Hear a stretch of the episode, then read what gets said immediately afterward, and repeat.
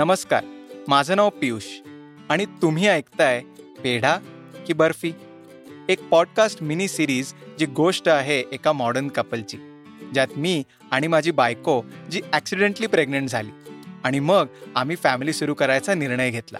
ही ती फेज आहे जी प्रत्येक घरात घडते, पण आपल्याला कधीच असं लक्ष देऊन त्या मोमेंट्स, गोष्टी ऐकायला मिळत नाहीत. इतक्या कॉमन पण तितक्याच एक्सक्लुझिव्ह गोष्टींबद्दल सगळं खरं, प्रामाणिक आणि तितकेच विचित्र आणि मजेदार क्षण मी तुम्हाला सांगणार आहे.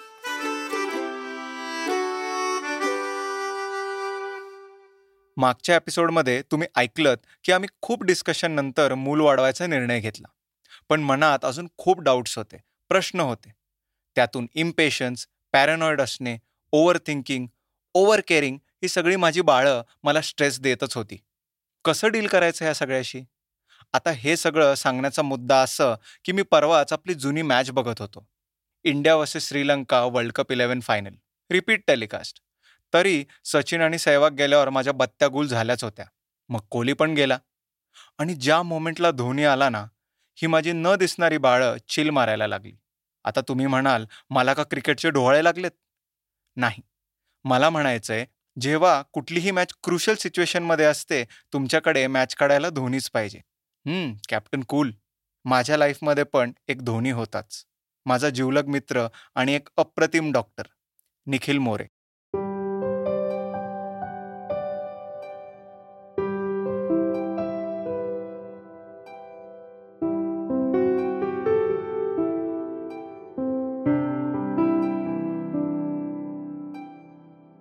हॅलो.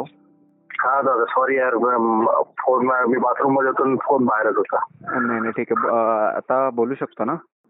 येस येस, बोलू शकतो, बोल. हे आमचे डॉक्टर निखिल साहेब. सो झालं असं की जेव्हा आम्ही बाळाला जन्म द्यायचं ठरवलं, बऱ्याच डिस्कशन्स, चर्चा, भांडणानंतरही माझ्या डोक्यात बरेच प्रश्न होते. मला भीती होती की माझ्या ज्या स्ट्रेस रिलेटेड कॅरेक्टरिस्टिक्स होत्या, रादर आहेत, त्यातल्या काही माझ्या बाळामध्ये नाही ना जाणार, किंवा जाणार का? आणि ह्या काळजीने मी निखिलला कॉल केला. बरं, मला त्याच्याशी बोलणं गरजेचं होतं टू क्लॅरिफाय माय डाऊट्स, आणि मगच मी सगळ्यांना प्रेग्नन्सीबद्दल अनाऊन्स करणार होतो. कारण मी बोबाटा करत सुटायचो आणि काही कारणास्पद तो म्हणायचा, नको जाऊस पुढे. सो कळतंय का तुम्हाला हा निखिल किती महत्त्वाचा घटक होता ह्या अशा सिच्युएशनमध्ये? अरे ऐक ना, त्या दिवशी आपलं काल परवा आपलं बोलणं झालं ना, की म्हणजे सुखदाचं मन नाही असं मला वाटत होतं वगैरे वगैरे काय काय. बट सीन ऐसा हुआ है ना अभी कि कल हम लोग जा रहे थे कार में, तो she was like, she started crying. मग मला ते कळालं की ती इमोशनली अटॅच्ड आहे, दॅट शी वॉन्ट्स इट, उसको चाहिए. ठीक आहे, तो ये एक पॉइंट हो गया. निखिल हे असं आहे बघ सगळं, त्याला सगळी सिच्युएशन सांगितली. आणि आता माझे स्टुपिड प्रश्न ऐका. Uh, दूसरा पॉइंट ये है कि जैसे मेरे को स्किन का हुआ था, ठीक है, वो एक है, तो वो ऐसा मतलब बेबी में ट्रांसफर होता है क्या है, मतलब काय संबंध है? काय संबंध नहीं का? स्किन का हुआ था, सांगतो काय ते. रिसेंटली मला एक छोटासा प्रॉब्लेम झाला होता. माझ्या कामाच्या स्ट्रेस लेवल्समुळे मला एक माइल्ड स्किन रिॲक्शन झाली होती हातावर. टेम्पररी होतं ते, बेसिक मेडिकेशनने गेलं सुद्धा, पण होतं. आणि मला चिंता लागली होती की हे प्रकार नको आपल्या बाळाकडे पास व्हायला. खरं तर हे माझ्या अति पॅरनॉइड असण्याचा मूर्खपणा, अजून काही नाही. कारण मी तुझ्याशी का बोलतोय, मेरे को मेरे मम्मी को बोलना है, फिर तो मैं उससे बात करूंगा, काही अफेक्ट नाही होणार. आणि माझ्या मते तुला म्हणजे if she is ready you should go ahead with it.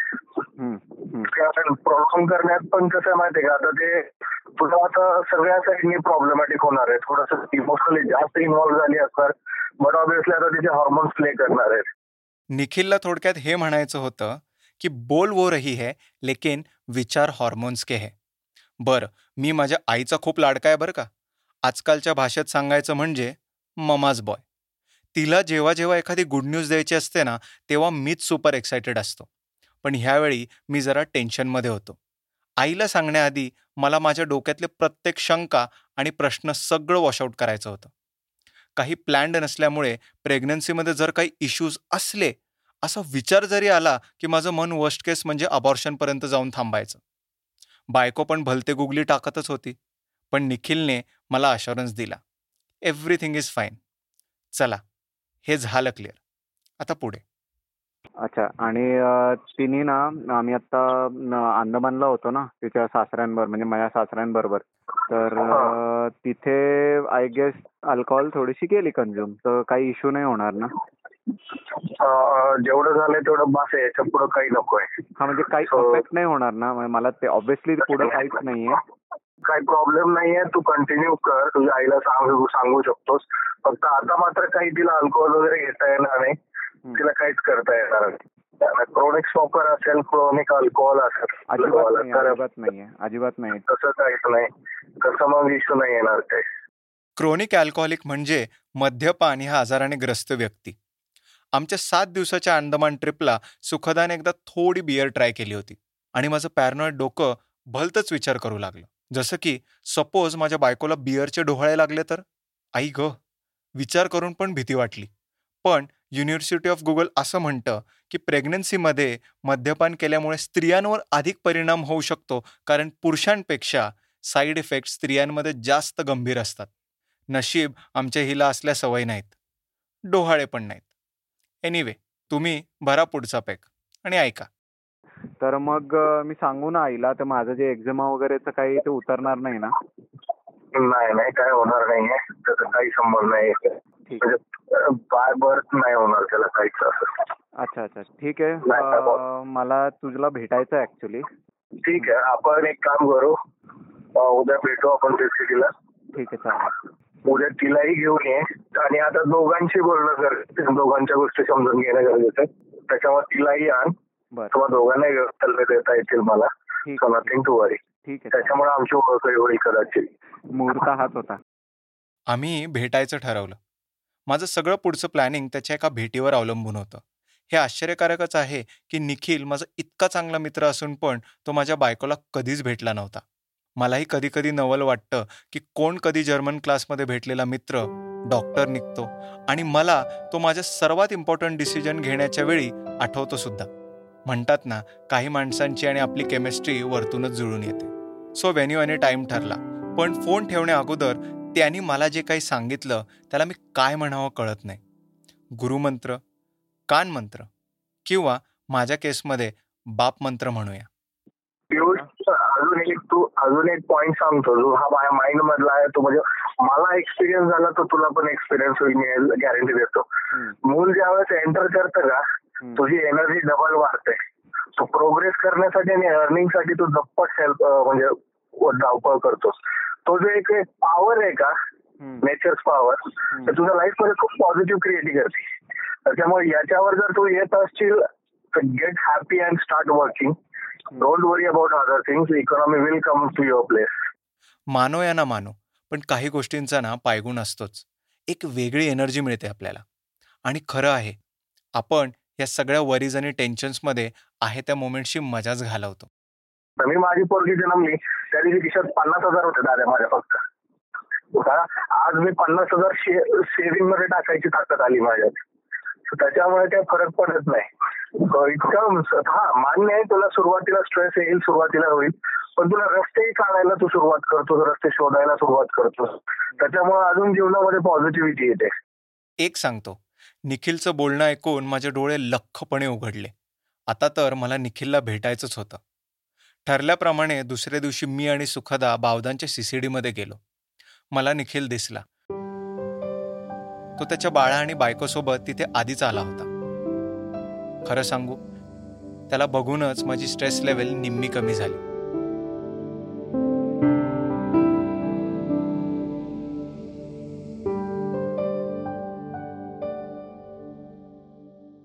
झालं तर आम्ही भेटलो. सुखदा आणि निखिलची फॉर्मल ओळखही झाली आणि आम्ही बेसिक आपलं बोलू लागलो. थोड्या फॉर्मल गप्पा झाल्यावर निखिल सुखदाशी काही टेस्टबद्दल बोलू लागला आणि मी ताडकन त्याला थांबून म्हणालो की ऐकाच काय म्हणालो. बेसिकली मी फक्त डाएट कसा घ्यायचा, काय घ्यायचं ते सांगितलं, गोळ्या फॉलिक ॲसिडचे चालू करायचे, काय टेस्ट करणं गरजेचं ते मी सगळं लिहून देणार आहे, एवढ्या करून घेणे जरी झाल्या असल्या मागच्या चार पाच महिन्यात तरी आता हे बेसलाईन फॉर्म करून मला तिला दोघांना. तुझा काही संबंध नाही, विषय संपला तुझा. अरे पण माझ्यामध्ये काही कमी जास्त असलं ते कसं कळणार? आता रोल तिचा आहे, तू करून घेऊ शकतो, काही प्रॉब्लेम नाहीये. माझा मूर्ख प्रश्न ऐकून सगळेच खूप जोरात हसले. निखिलला काय रिॲक्ट व्हायचं तेच कळेना. तो म्हणाला, अरे बाबा ती प्रेग्नेंट आहे, तू नाही, तू आता टेस्ट करून काय होणार आहे, झालाय तुझा बाण मारून झालाय, आता बस गप. आम्हाला कॅपेचिनो सर्व करायला आलेला वेटर पण माझ्याकडे बघत स्माईल देऊन गेला. त्याला काय घंटा समजलं माहीत नाही, पण हसला. येतात आता प्रश्न डोक्यात, काय करू, पण मी म्हटलं जे काम करायला आलो हो ते करू, प्रश्न विचारू. कशा कशा गोष्टी आहेत, काय काय पुढं हजऱ्याच्या गोष्टी चालणार आहे. डाएटमध्ये तिला ड्रायफ्रूट्स, सगळे फ्रूट्स, मिल्क रोज सकाळी, पुन्हा फॉलिक ॲसिडची फक्त टॅबलेट स्टार्ट करावी लागणार आहे तिला. तुझ्या काकडी, गाजर, मुळा, मेथी, पालक या गोष्टी तुझ्या आहारात रेग्युलर असतात. आणि वॉटर इनटेक बाटलीने हिशोब ठेवणे, दिवसाचे तीन चार लिटर तीन चार लिटरचा हिशोब ठेवणे, जेणेकरून तुम्हाला प्रेग्नन्सीमध्ये कॉन्स्टिपेशनचा प्रॉब्लेम होतो तो होणार नाही. मराठीत एक म्हण आहे, सोनाऱ्याने कान टोचावे. मी त्याच गोष्टीचा अनुभव घेत होतो. निखिल बोलत होताच, लोक तुम्हाला असं कर सांगतील, तसं कर सांगतील, पण सगळ्यात इम्पॉर्टंट गोष्ट म्हणजे दो जिसम एक जान म्हणून अजिबात ढिगढिगाणे खायचं नाही. मी सुखदाकडे बघितलं. तिचा चेहरा थोडा पडला होता, कारण तिला खायला खूप आवडतं. आहारामध्ये, डाएटमध्ये वगैरे काही गोंधळ घालायची गरज नाही. डाएट उगी तुला दहा लोक दहा गोष्टी सांगतात, त्यामुळे अतिही काही इच्छा नाही. वजन गेन उगी कितीही वाढवायचं नाही. तुला साईन द्यायचं तेवढंच खाणे, आणि ते डिसाईड करणे की दोन काजू, दोन बदाम एवढ्या एवढं घेणे, रोज सकाळी दोन डेट, संध्याकाळी दोन डेट खाणे. त्याच्या व्यतिरिक्त एक्स्ट्रा गोड घ्यायचं नाही. जर डायबिटीज झाला याची तर पुन्हा प्रे डिलेव्हरीज कॉम्प्लिकेशन. त्यामुळे कुणीही तुला काहीही दिल ठिकाणी खाऊ नका. थोडं तुला योगा वगैरे कर म्हणेन, पण आपलं थर्ड मंथ तीन महिने काही नाही. तीन महिने बाईक राईड नाही, कारमध्ये गेला तरी सुद्धा स्लो जाणे. जसं निखिल म्हणाला, पहिले तीन महिने काही नाही. त्याचं कारण असं की आपलं जुन्या काळापासून एक विश्वास चालत आला आहे की जर आपण तीन महिने पूर्ण होण्यापूर्वीच जर प्रेग्नन्सीबद्दल सांगितलं तर नजर लागते म्हणे. खरं तर तसं नाही येते. त्याला एक सायंटिफिक कारण आहे. पहिले तीन महिने बाळाचे सगळे ऑर्गन्स नीट डेव्हलप नसतात झालेले. गर्भ स्थिर नसतो. जर बाळाची डेव्हलपमेंट जशी व्हायला पाहिजे तशी नसेल झालेली तर ऑटोमॅटिकली आपली बॉडी ते रिजेक्ट करते, ज्यालाच आपण मिसकॅरेज असं म्हणतो. पण त्याही पलीकडे मला हे ऐकून सर्व जादूच वाटत होतं. कधी विचार पण केला नव्हता. हॉस्पिटल आणि काय नाही, फाईव्ह किलोमीटरच्या मध्ये असं, नॉट मोर दॅन. ओके, तुला जवळ बावधन, कोथरूड कोथरूड आहे. क्लाउड नाईन वगैरे कसं आहे रे, खूप कॉस्टली, चांगलं आहे, बट हाय क्लास क्वालिटीचं तुला केअर भेटेल. हे सगळं ठीक होतं, पण मग मी आलो महत्त्वाच्या मुद्द्यावर. किती लागतील, I mean delivery, post delivery care या सगळ्याला किती लागतील. शेवटी काय हो, हाऊसेला मोल नसलं तरी हाऊस खिशाला परवडणारी असली पाहिजे ना. युजली काय रेंज असते हे बघ. आता मी रुबी हॉलचं तुला रेंज सांगतो. Ruby hall, cloud nine similar range असते. नॉर्मल डिलेव्हरी सेव्हन्टी टू नाईन्टीच्या between thousand thousand normal delivery. Okay, and if you go for a section it's approximate one lakh to one ten. आणि जो मधला जो एक approx खर्च आहे, जेव्हा आता समजा सोनोग्राफीपासून जो डिलिव्हरी टाईमपर्यंत, max five seven thousand ten thousand तुझ्या गोळ्या वगैरे पकडून वीस हजारात नऊ महिने काढतो. वीस आणि नॉर्मल डिलिव्हरी एक लाख दरम्यान, एक लाख पकडून एक दीड लाखाचा खर्च आहे टोटल. थोडा नाही, मी ऑन द हायर साईड तुला. हां, ऑन द हायर साईड म्हणजे तुझ्या सगळ्या त्याच्यामध्ये फोटो सेशन झाले, तुमचं फिरणं फिरणं आलं, तुमच्या काय अजून हौसा मौसा आलं. त्यांनी जो आकडा सांगितला ते ऐकून मी श्वास सोडला. खरंय, आपल्या लिमिटमधलं स्वप्न असलं ना तर ते अचीव करायचा कॉन्फिडन्सच वाढतो. मी एकदम चिल झालो होतो. पण जाता जाता सुखदाने एक शेवटचा प्रश्न विचारला. पहिल्या दोन ते तीन महिन्यात तुम्हाला डिस्कम्फर्ट हा राहतो, कारण तुमचं युटरस आता ग्रो व्हायला स्टार्ट होतं, सो मसल स्ट्रेन व्हायला स्टार्ट होतं. Just be careful that you should not bleed it. If you are bleeding you should immediately consult a gynae. Don't need to get panic, don't cry, don't make a just go and consult a. आम्ही सगळे सीसीडीमधनं बाहेर पडलो आणि चालता चालता निखिल म्हणाला, बाप होणं सोपं नसतं, त्यासाठी बापच व्हावं लागतं.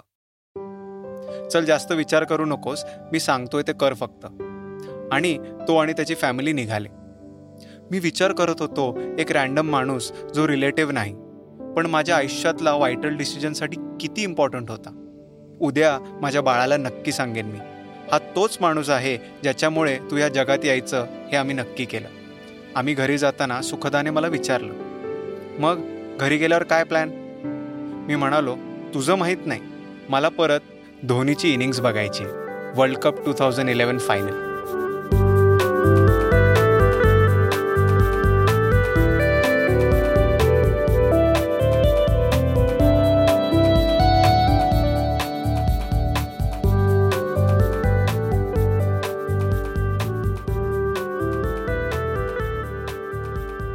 तर मित्रांनो, पेढा की बर्फी हा तुमचा आवडता शो तुमच्यासाठी प्रस्तुत केला होता ऑडिओहॉप पॉडकास्टने. शोची कन्सेप्ट आणि डायरेक्शन केली आहे पियुष शिंदेने, नरेशन्स निरंजन परांडकर आणि बॅकग्राऊंड स्कोअर सुहित अभ्यंकरने. ऑडिओहॉपचे इतर शो आणि बाकी माहितीसाठी W W W dot audiohop podcast dot कॉमला भेट द्या. शिवाय लेटेस्ट शो अपडेटसाठी आम्हाला फेसबुक, ट्विटर, इंस्टाग्राम आणि लिंक्डइनवर फॉलो करायला विसरू नका.